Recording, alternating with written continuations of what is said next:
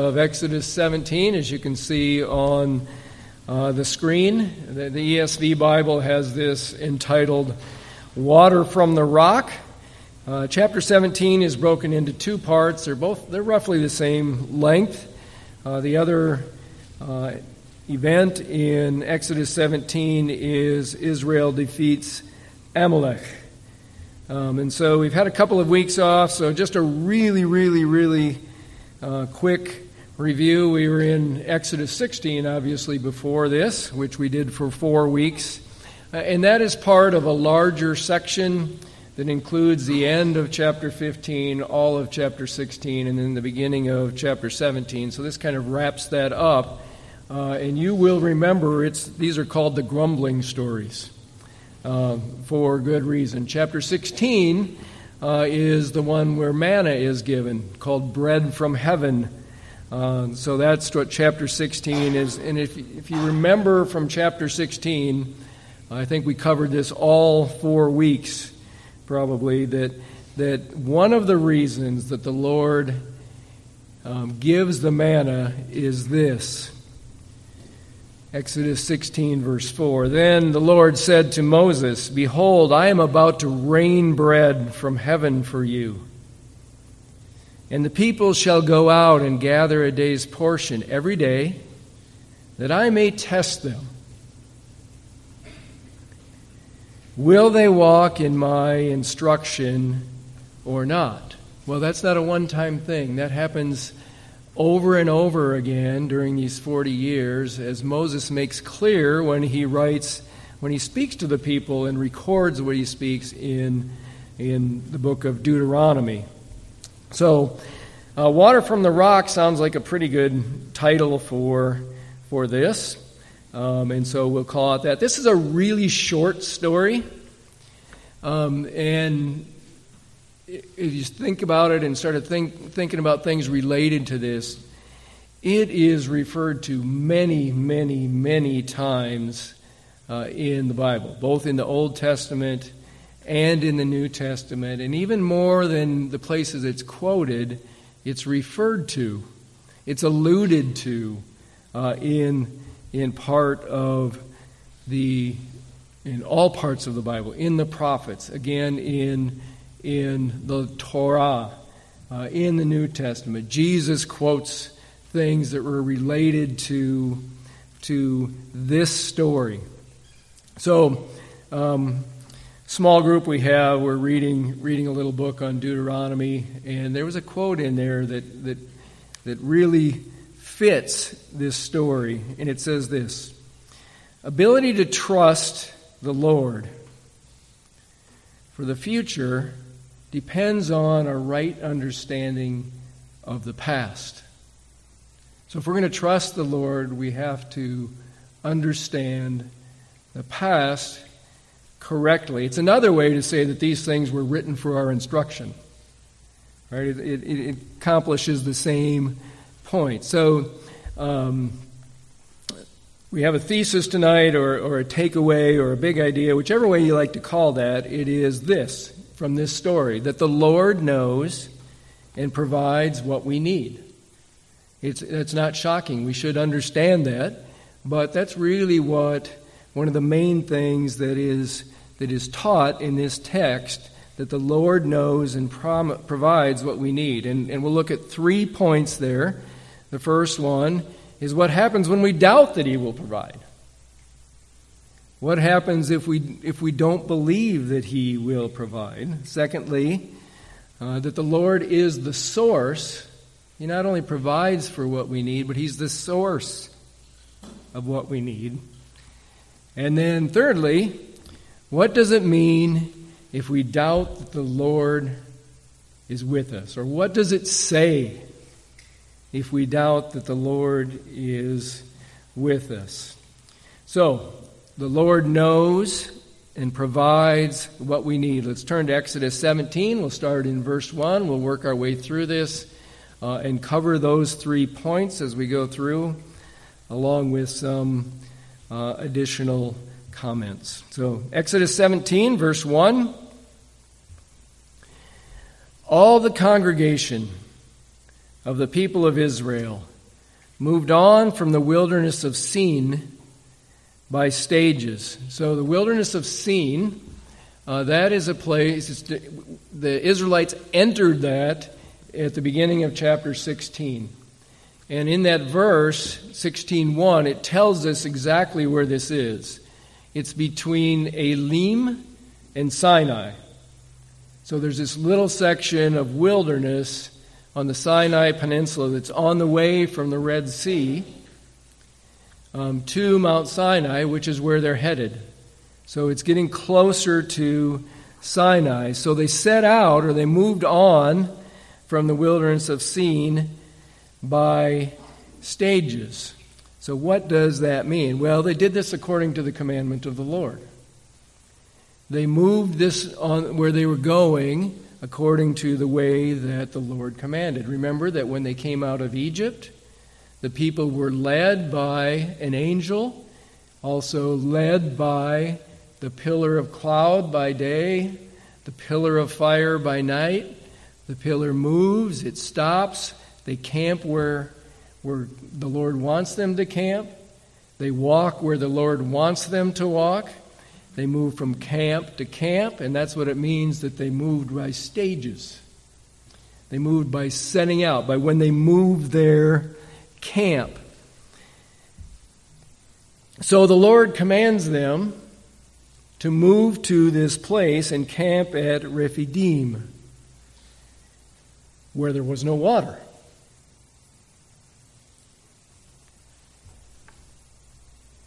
According to the commandment of the Lord. And they camped at Rephidim, where there was no water for the people to drink. Now, that seems like kind of a bad idea. To camp in, in the wilderness, in the desert, where there is no water. We just heard in Kuwait it's 119 degrees.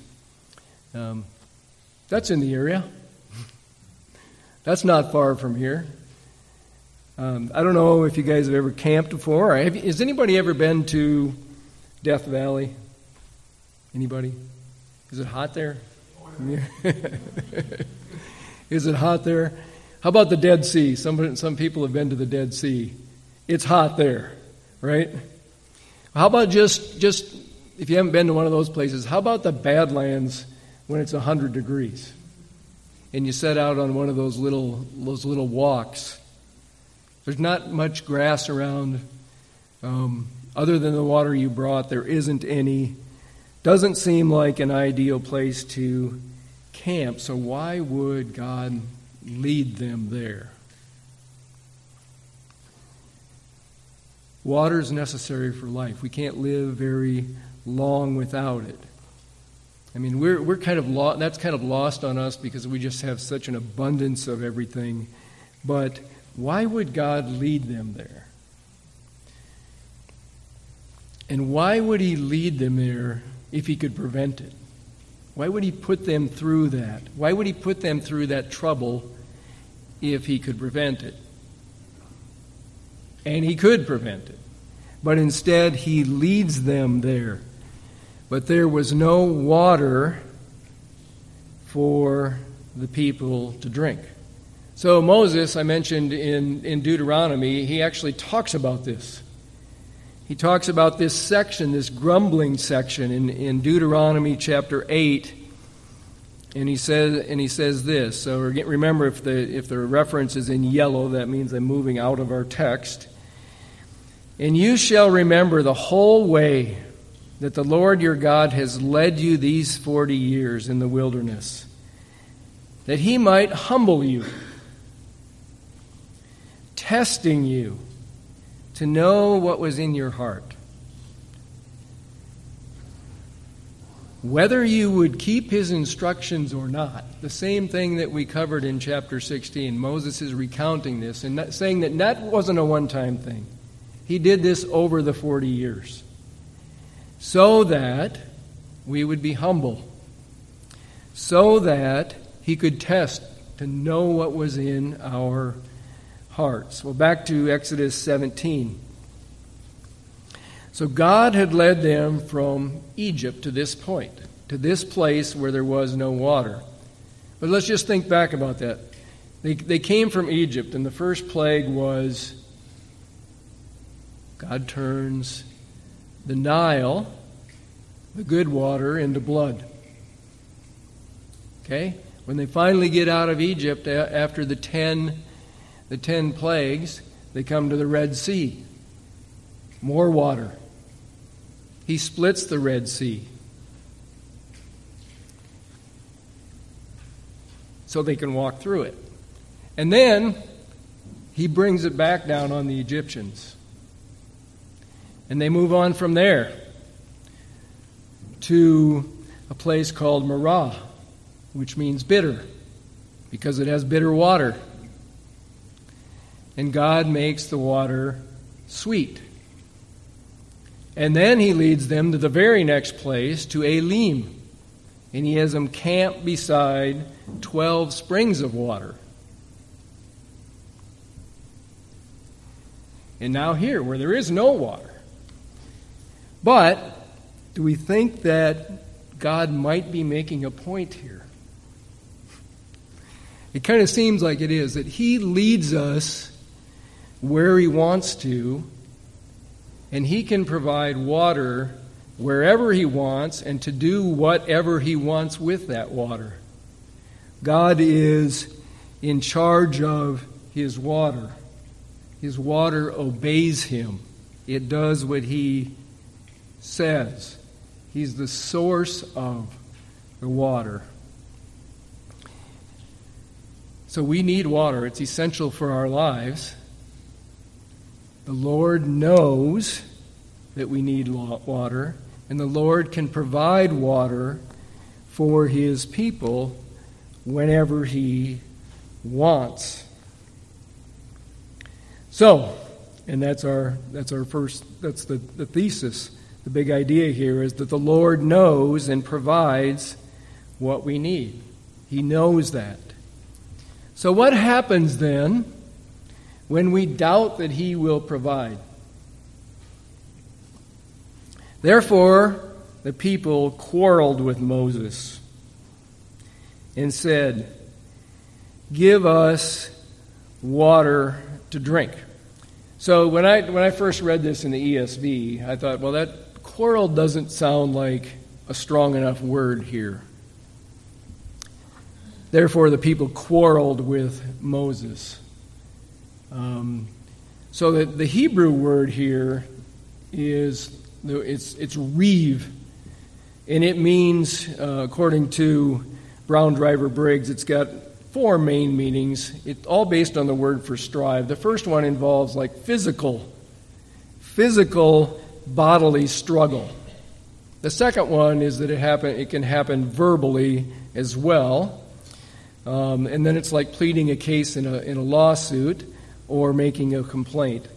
So, the last place this word had been used was um, when Jacob, uh, when Laban caught up with Jacob and searched through all his stuff, and, and, Jake, and it says this Then Jacob became angry and contended. So there's the word, contended. And Jacob became angry and contended with Laban.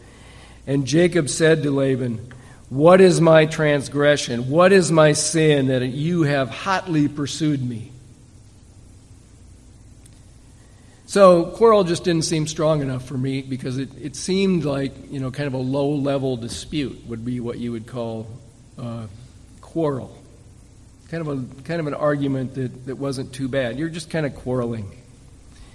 But as you look it up in all of the pretty literal English translations um, of the last few centuries, not counting the King James, they all say quarrel. So, what is the deal there? So, I decided to look the word up in English. Why do uh, I looked it up in Webster's, uh, Merriam-Webster's thesaurus, and it describes quarrel this way: Quarrel implies heated verbal contention stressing strained or severed relationships, which may persist beyond the contention.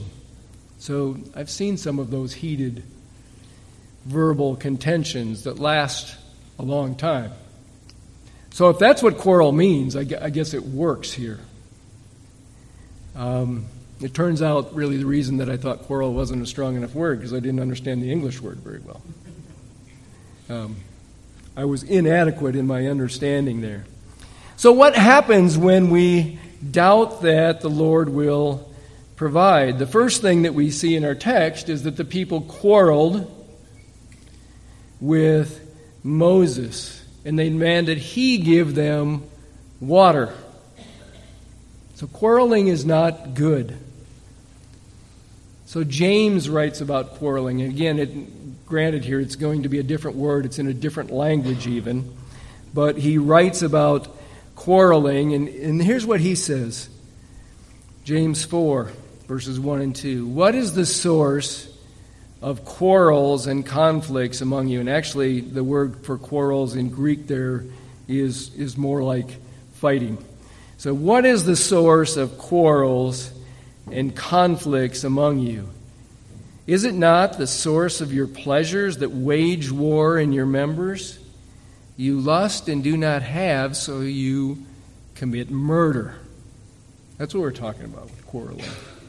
You are envious and cannot obtain, so you fight and quarrel.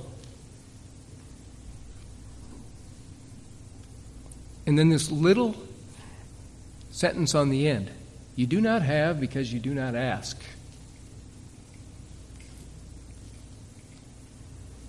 I think James has Exodus in his mind as he writes to us uh, in the New Testament.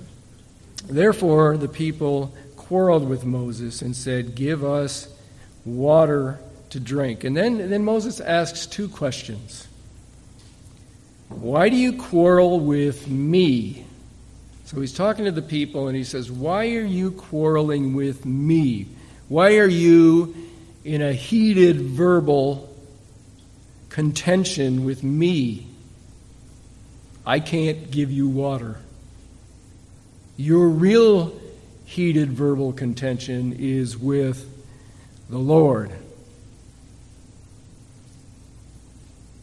So, and Moses even goes farther than that, and he says this Why do you test the Lord? What happens when, if we doubt that, that he will provide? That's the next thing. We test the Lord. When we doubt that he will provide for us. So God tests us, we've seen that, but is it okay for us to test him? Again, Moses, writing later, uh, in Deuteronomy writes this You shall not put Yahweh your God to the test as you tested him at Massah. Well, this is Massah. This is the place. Don't do this. Moses specifically says, Don't do this like you did there. And Jesus quotes that if it sounds familiar, if you if this sounds familiar, you shall not put the Lord your God to the test. It's because that's what Jesus says when when Satan says to him, just throw yourself off. The angels will catch you. God has put his angels, given them charge to protect you. Just throw yourself out. And he says, Do not put your Lord God to the test. But the people thirsted there for water, and they grumbled against Moses. So, what happens when we don't, when we doubt that the Lord is going to provide? We grumble. So, we've been trying to get away from grumbling. Some of us here grumble once in a while, um, but these guys are grumblers. A lot of us are grumblers. And as we've talked about before, that, that you know, we keep running into this week after week, and as much as we try to avoid talking about it, it's here again and again. So, as much as we're tired of hearing about it, God isn't tired of telling us not to grumble. So, what does grumbling actually do? Well, it brings focus on me. Poor me. So if it does that, it takes focus off God. So it, it makes it so that we don't pay, pay attention to the Lord and pay attention to who He is. It makes us ungrateful. It makes us disregard His promises, like that He's going to care for their needs all the way along. It robs Him of the praise that we should be giving Him. That's what it does. So, grumbling is a great tool of Satan. And it's just not good. So, God tells us that He records this, actually. He records this story, it says in 1 Corinthians, so that we, so that we won't grumble. Tells us that that's what happens. So, what happens when we doubt that He will provide for us? All of those things. So Moses cried to the Lord, What shall I do with this people? They are ready to stone me. Back from James. You lust and you do not have, so you commit murder. So that's what Moses is concerned about. You're envious and cannot obtain, so you fight and quarrel. You do not have because you do not ask. And Moses says, What shall I do for this people? So the, the Lord is the source for what we need. The Lord provides what we need, and He's also the source of what we need. What shall I do for this people? was Moses' question. And here's how the Lord answers it in verses 5 and 6. So Moses is concerned that the people might kill him, they might stone him. And so here's what the Lord says Pass before the people. So I know you think they might stone you, but pass before the people, taking with you some of the elders. So pass before the people, take some of the elders, take your staff, the one which you struck the Nile and go. In other words, go away from them. Walk in front of them with you, with the elders and your staff, and go.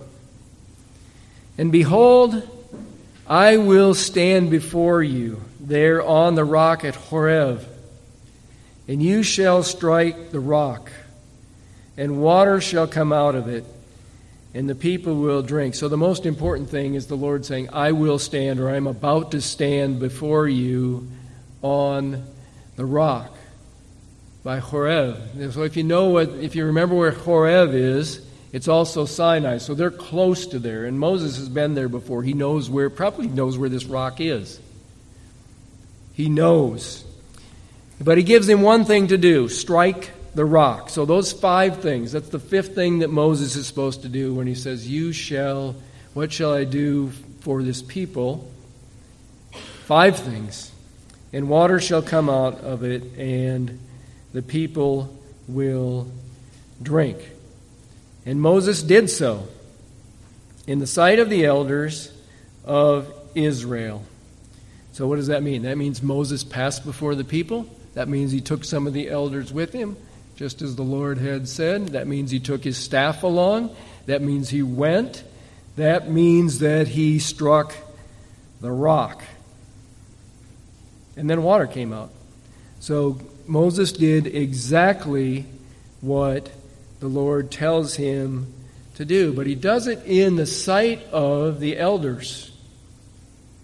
So the people aren't there. The rest of the people aren't there. They, the, the elders are there. They're the witnesses to this. And God has been including the elders from time to time uh, in consultation with, with Moses, and he has a plan for the elders of Israel. So if you're thinking this is the place where Moses strikes the rock and then doesn't get to enter the promised land, that's in a different place. That's in Numbers. That's much later than this. And it's not only in a different place in the Bible, it's in a different location. It's not the same location. But our point is that the Lord is the source of what we need. So, where, does, where did the water come from? So, I'm not sure how familiar you are with this area of Sioux Falls, but people drill wells in this region. Right? There's a lot of rock below us. So, um, had a well driller one time uh, said, you know, we're gonna we're gonna drill. We can drill a well wherever you want it. Doesn't have to be in any specific place. But until you get to 400 feet, you're not going to get enough water. You're going to drill through 330 feet of rock, and then there's going to be water there. So, 400 feet. At 390 feet, we had one gallon a minute. At 410 feet, we had 300. There was water in those rocks. So that is that what this is about? That Moses just had to hit the rock in the right spot? Or hit the rock hard enough uh, so that the water would come out? His staff wasn't, you know, 400 feet long. So there's nothing magical about the staff. It's just that the Lord is the source of that water. That's where it came from. Doesn't matter how it got there. Doesn't matter. When, when God created, back in Genesis, He put water above the earth, He put water on the earth, He put water under the earth. God can call that water up anytime He wants to, or He can make new water. God can do whatever He wants with water. So if you were, if you are reading the, the M'Cheyne Bible reading plan, uh, I mentioned that, that this, this is alluded to in many other places. So, in the M'Cheyne reading plan um, on July 6th, which was just four days ago, you would have come to Jeremiah 2, which talks about the Exodus. And it says this in part of it. Uh, a little bit later, after, after Jeremiah has, has spoken about Exodus, uh, it says this Be appalled, O heavens, at this and be shocked, be utterly desolate, declares the Lord, for my people have committed two evils. They have forsaken me, the source of living waters,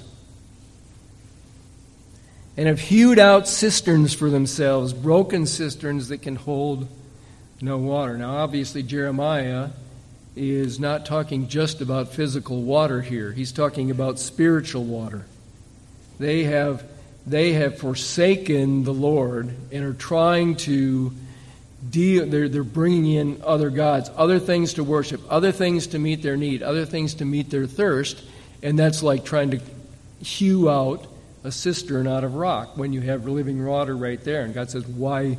This is a terrible thing that my people have done. I am the source of the water. Not just physical, spiritual. So everything that we do trying to find satisfaction from whatever it is is like trying to dig a cistern in a rock. And then when you get it dug, you find out it's broken. It doesn't do anything for you.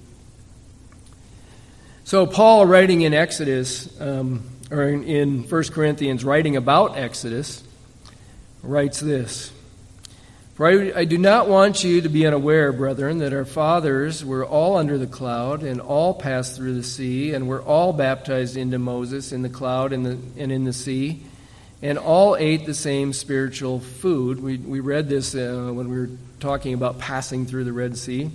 And all drank the same spiritual drink.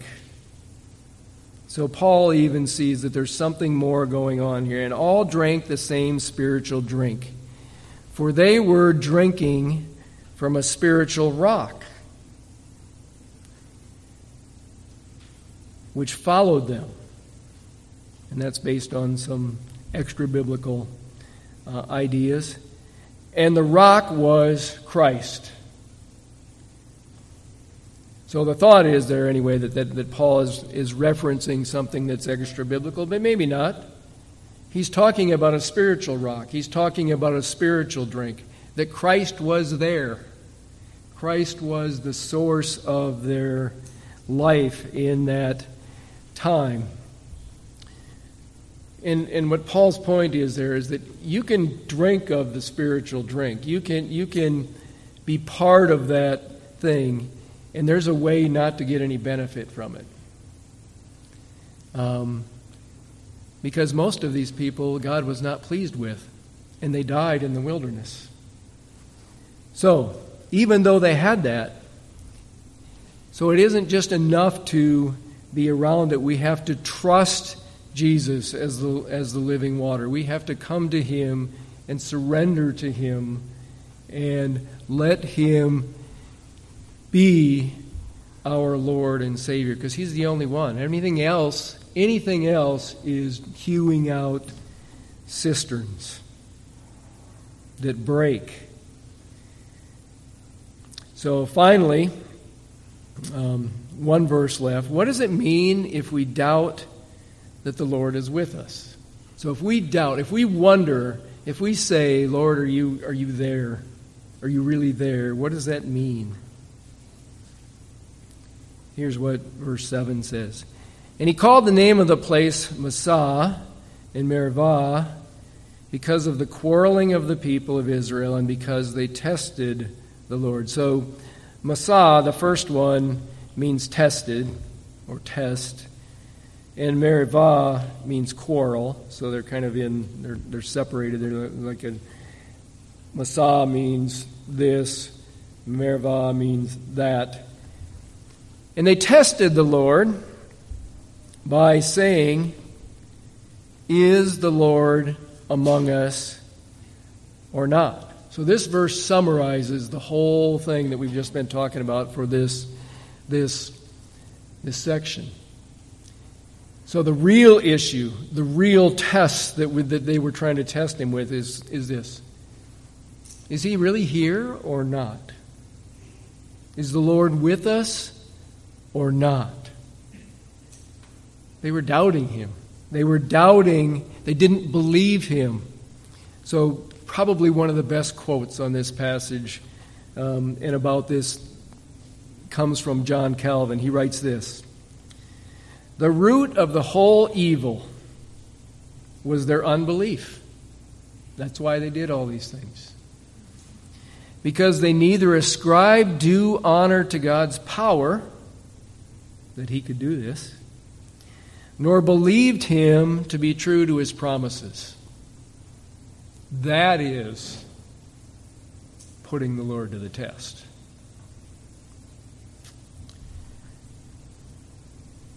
In what didn't they believe?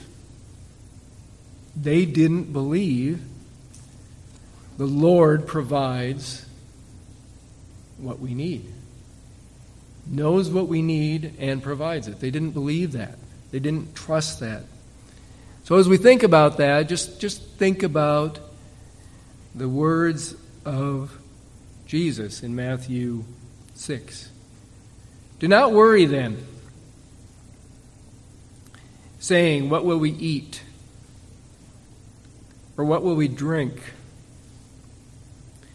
Or what will we wear for clothing? For the Gentiles eagerly seek all these things. In other words, the people that don't know me eagerly seek all these things. For your heavenly Father knows that you need all these things. So we'll just close, close with that quote that, that we started with. The ability to trust the Lord for the future depends on a right understanding of the past. So let's close in prayer and then we'll have uh, Brooks and, and Megan come. Father, we do uh, thank you for this that you have written for our instruction. That this story in Exodus is to shape our minds, the way that we think, uh, about how good you are and how powerful you are and how you care about our every need. And that not only do you care about them, but you actually know what we need more than we need. And you provide for those needs. And so, Lord, we thank you for your provision for us. Lord, and we pray uh, for the remainder of this evening uh, that your Spirit would be here uh, as we learn from Megan and Brooks about their ministry. Uh, we pray this in Jesus' name. Amen.